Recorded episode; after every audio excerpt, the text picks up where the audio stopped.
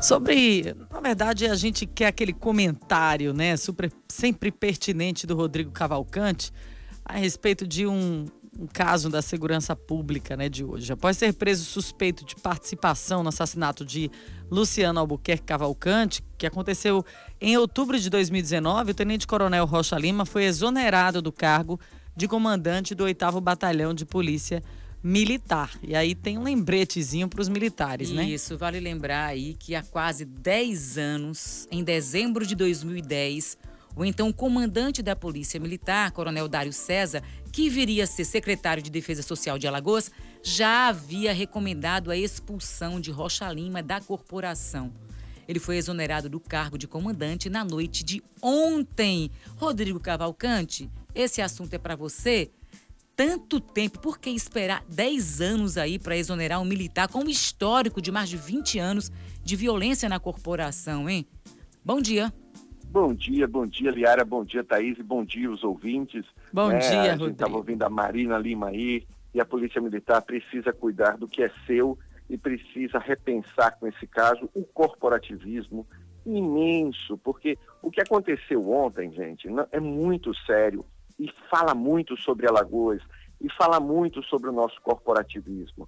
A gente está falando aqui de um caso emblemático, o Coronel Rocha Lima, que foi exonerado e está preso aí no presídio militar, cercado de amigos que devem estar tá cuidando bem dele nesse momento, que era chefe, inclusive que comandava né, o oitavo batalhão, tem um histórico que todo mundo que faz parte da polícia militar já conhecia. Um histórico cheio de problemas, é, pedidos de prisão, inclusive, desde a década do, é, de 90.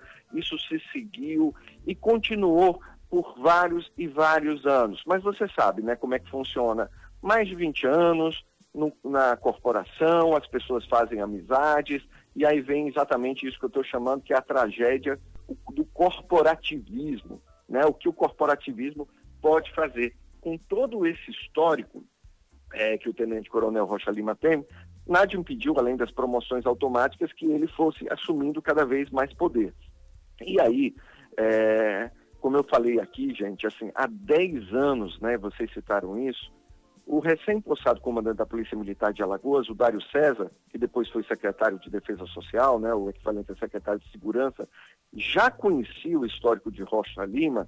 O Dário César tomou, na época, uma decisão corajosa em 2010, que foi recomendar a expulsão do Rocha Lima da corporação. Olha só, dezembro de 2010.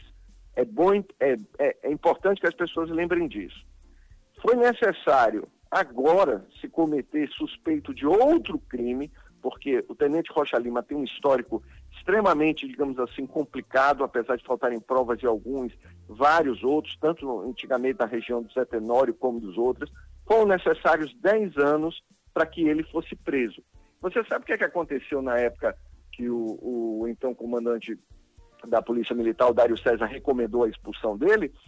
Imediatamente, as associações de cabos e soldados, subtenentes e sargentos, oficiais da Polícia Militar, Associação de Delegados de Polícia Civil e Associação de Inativos externaram o apoio ao capitão Rocha Lima, né, pelas tentativa de expulsão dele na, na época do Dário César, que tinha tomado essa decisão.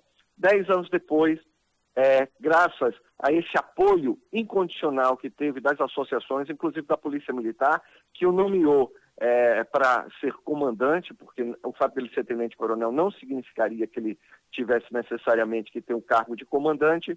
Foram necessários 10 anos, com todo esse apoio ele permaneceu e o resultado, um crime agora suspeito de mais um crime que terminou deflagrando a prisão e a exoneração dele do cargo ontem, 10 anos depois um lembrete muito importante, né? O que o corporativismo na Polícia Militar faz com pessoas que nunca deveriam, que não têm vocação para estar lá, mas que graças ao apoio das associações, colegas e sindicatos eh, terminam se mantendo e a gente espera até que um novo crime seja necessário. Um absurdo isso acontecer. A gente tem que parabenizar, obviamente, o trabalho da exoneração e da prisão ontem, mas é um atraso de 10, mais de 10 anos aí para quem já conhecia, e eu queria lembrar disso, e de todos aqueles que lutam para é, contra o corporativismo, para denunciar e expulsar pessoas, como o Dário César, que na época estava no comando da Polícia Militar, e tomou essa medida completamente impopular, né, e que, é, no final das contas, terminam sofrendo pelo corporativismo dos próprios colegas